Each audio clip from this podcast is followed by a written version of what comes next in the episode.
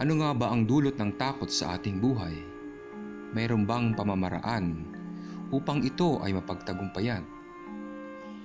Hi, my name is Mickey and I'm your host for this show. Welcome to Coffee Mix. Tara, magkapet, magkwentuhan. Narito tayo ngayon para sa ating ikalawang episode na pinamagatang Overcoming Fear. How? Shout out nga pala sa ating mga friends at mission partners. So itong ating pag-uusapan ay sinuggest ni Tita Zenny. Grabe, pinagbasa talaga ako ni Tita Zenny para sa topic na ito. So without further ado, let's start. Let's talk about how this what's so called fear affects our lives. Ano ba dulot ng takot sa ating buhay? Dapat bang matakot tayo Meron bang pamamaraan upang ito ay mapagtagumpayan? Sa larangan ng psikolohiya, maraming uri ng takot o phobias ang naitala. Pero dahil wala tayo sa lugar o katayuan upang talakayin ito sa konsepto na nabanggit, ipaubayan na natin sa mga eksperto ang pagpapalalim ng mga kahulugan ng iba't ibang uri ng takot. Hayaan ninyong sa pamamagitan ng mga karanasan at pamamaraan na natututunan ko sa realidad ng buhay, hugutin ang ating kwentuhan. According to Trevor Reagan, the founder of Train, Ugly, and the Learner Lab, where there is uncertainty, attention, change, and struggle, fear is present. Again, if these four elements are present, fear is also present. Fear is excellent in times of danger, but not good in times of learning and self-improvement. O ba? Actually, fear will rob your opportunity to grow, to learn, to be free, and to enjoy the present moment for you to become happy. Kaya nga every time na we want to go out of our comfort zone, naglalabasan rin yung mga takot. Dumarami rin yung mga what ifs tungkol sa nasabing event. Nangyayari yan madalas sa school. Kapag may recitation, di ba? O kaya sa job interview. Alam mo yon yung sasagot ka ng maayos dahil na-practice mo naman at na-review. Kaso inunahan ka ng takot at duda. Ayun, napunta tuloy sa iba. According to some studies made or done by some experts, fear reaction starts with the brain and spreads through the body to make adjustments for the best defense or flight reaction. The fear response starts in a region of the brain called amygdala. O ba, may natatandaan pa ako sa lesson sa biological psychology class namin Hello nga pala sa aking professor kay Ma'am E. So, ano ang dapat gawin? Paano ma-overcome ang fear? Una, dance with your fear or dance with fear.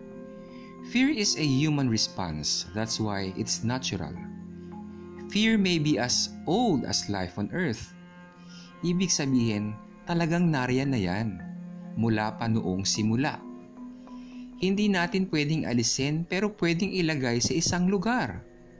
Ilagay sa tamang lugar. Ilagay mo sa likuran mo. Lalabas naman yan kapag kailangan na. Pero, kontrolin mo. Sa maraming pagkakataon, inililigtas tayo ng ating takot sa mga banta at panganib. Kaya lang, pinahihinto tayo kung minsan ng takot na umunlad at sumubok sa mga bagong bagay at karanasan. Hindi kaaway ang takot. Kakampi natin ito. Pero hindi natin dapat hayaan na kontrolin at balutin nito ang ating buhay. Isipin mo, kapag natapos na ang pandemic season na ito, magbubukas ulit ang iba't ibang kumpanya.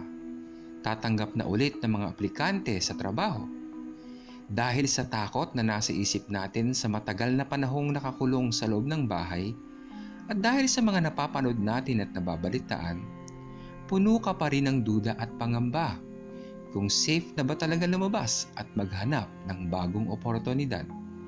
So ano ang epekto nito sa iyo? Mabuti o masama? O kaya, hindi ka marunong lumangoy. Takot ka sa dagat. E lulubog ang bangka na sinasakyan nyo. Meron kang mga kasamang marurunong lumangoy, sabi nila sa iyo aalalayan ka nila. Pero dahil sa takot, ayaw mo. Sabi mo, hihintayin mo na lang na dumating ang tulong. So dahil sa takot, hindi mo nakita na yung tulong ay nauna nang dumating bago mo pa ito kailanganin. Pangalawa, educate yourself.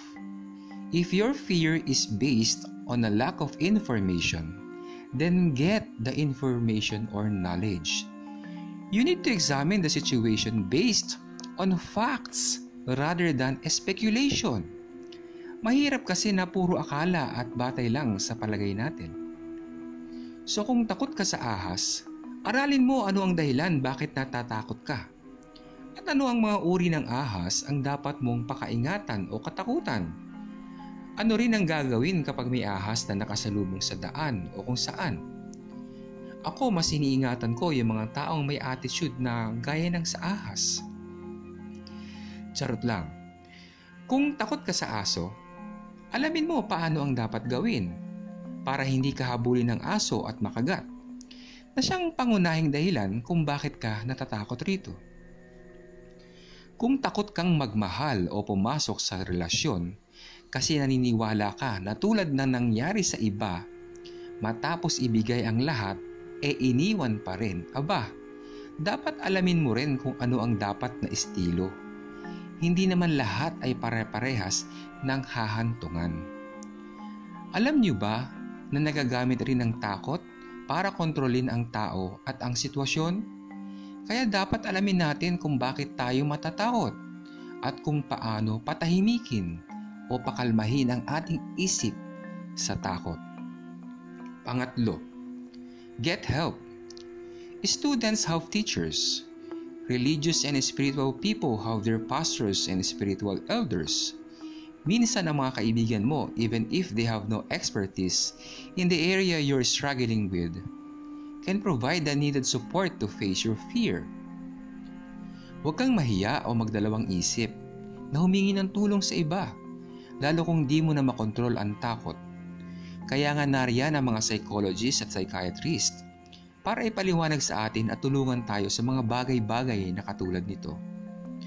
Pang-apat, guard your thoughts. Ang iba kasi ang sanhi ng takot na nararamdaman ay guni-guni lang mga imahinasyon na nabubuo sa ating isip. Halimbawa, kapag nakapatay na ang ilaw, nagtatalokbong ka ng kumot kahit napakainit kasi iniisip mong may multo sa loob ng kloset.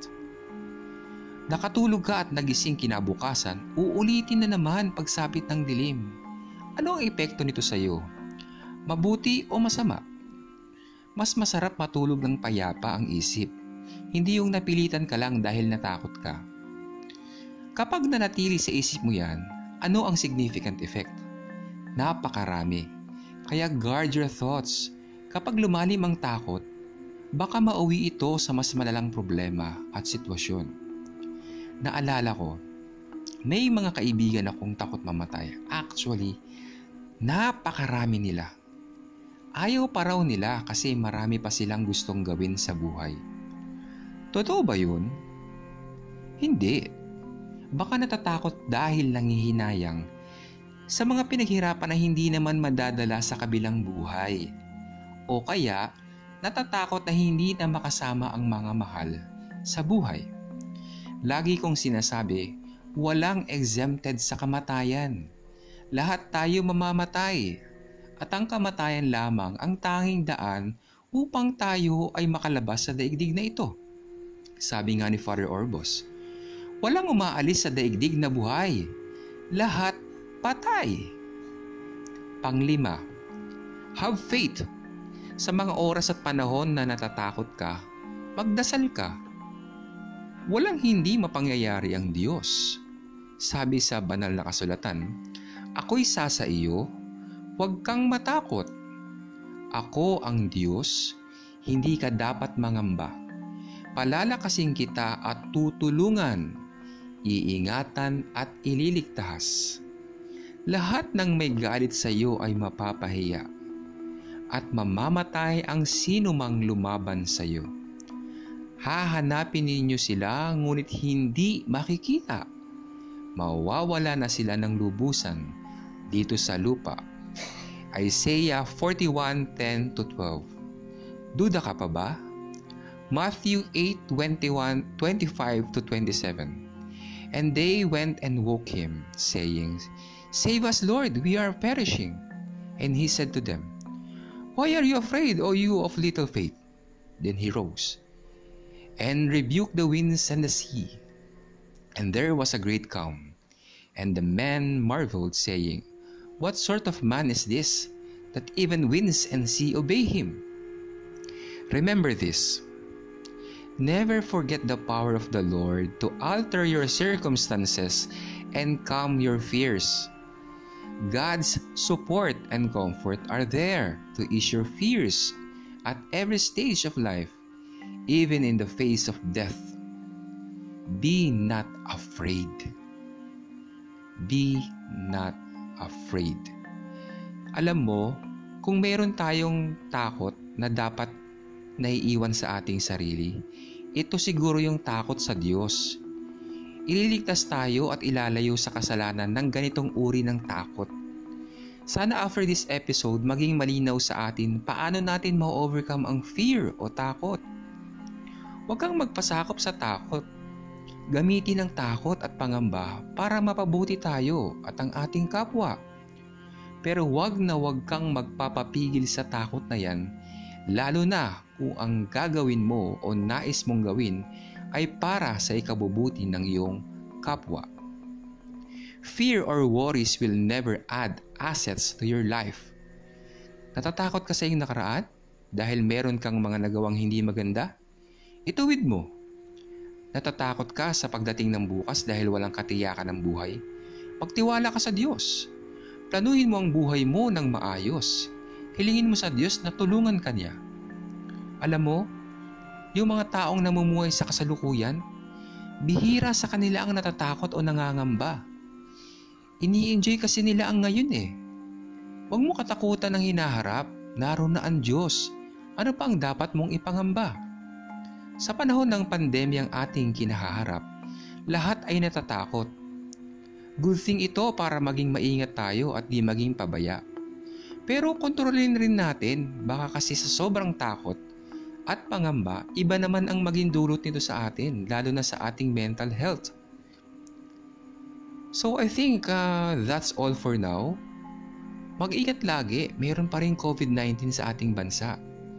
Sumunod sa mga health protocols na itinakda ng mga kinaukulan. At higit sa lahat, magdasal tayo kaysa matakot. Maraming salamat sa pakikinig. Kung sa tingin nyo ay may mabuting maidudulot ang episode na ito, mangyaring pakishare upang marinig rin ng iba. Hanggang sa muli,